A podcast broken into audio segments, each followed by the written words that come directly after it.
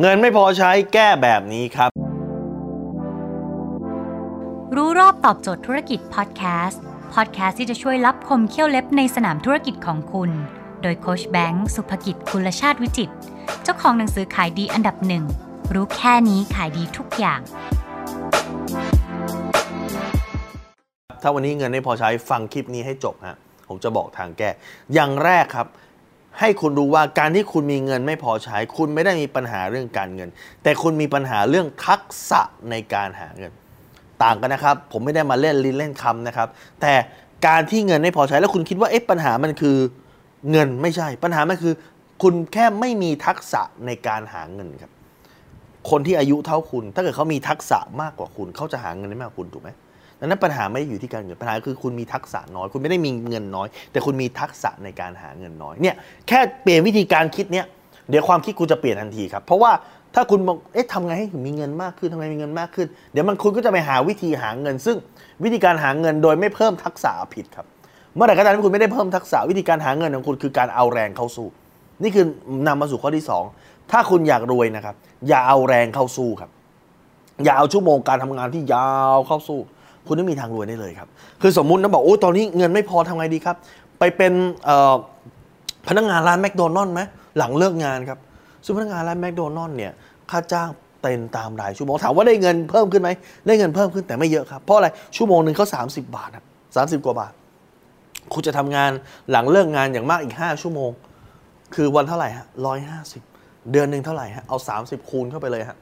เท่าไหร่สี่พันห้าแค่นั้นเอง คุณไม่มีสิทธิ์ที่จะได้มากกว่าสี่พันห้าแล้วคุณจะต้องใช้แรงมหาศาล คุณต้องใช้เอาเวลามหาศาลในการทุ่มขนาดนั้น เมื่อไหร่ก็ตามที่ค่าแรงคุณขึ้นกับเวลา เมื่อนั้นชีวิตคุณมีลิมิตครับ เพราะคุณไม่สามารถที่จะทำงานได้เกิน 24 ชั่วโมงต่อวันได้ แต่ถ้าเกิดคุณจะเพิ่มอย่าไปเพิ่มที่ตัวเวลาครับ ให้เพิ่มที่ทักษะครับ นั่นนำมาสู่ข้อที่ 3 ของการเพิ่ม เงินในกระเป๋าถ้าคุณมีปัญหาเรื่องการเงิน บอกแล้วว่าปัญหาเรื่องการเงินไม่ใช่เพราะคุณขาดเงินแต่เพราะคุณขาดทักษะในการหาเงินดังนั้น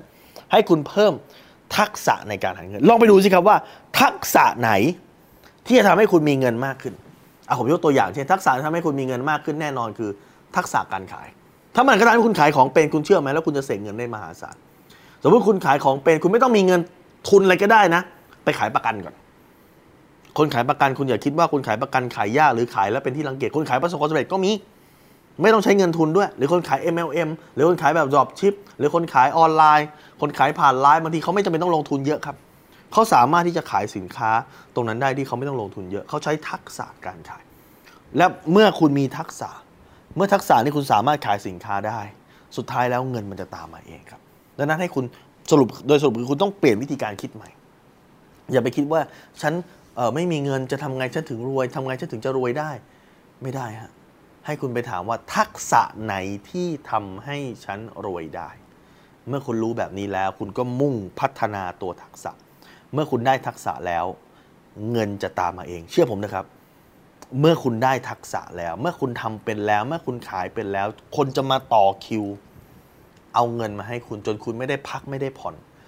คือคุณวิ่งหนีไปไหน ก็จะมีคนขอให้คุณมาช่วย ขอให้คุณใช้ทักษะคุณไปช่วยเขา และเขาพร้อมจะหยิบเงินให้คุณมหาศาลจนบางทีคุณต้องเบรกก่อนนะฮะช่วงนี้นะครับยังไม่อยากได้เงินด้วยซ้ำไปครับถ้าคุณสนใจสาระความรู้แบบนี้คุณสามารถติดตามได้ที่เพจรู้รอบตอบโจทย์ธุรกิจ ทุกวันเวลา7จ็ดโมงครึ่งผมจะสอนทักษะในการหาเงิน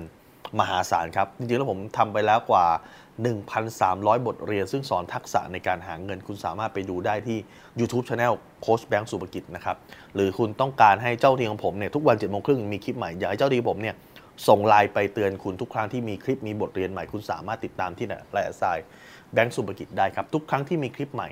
เราจะส่งคลิปตรงไปที่มือถือคุณโดยทันทีครับ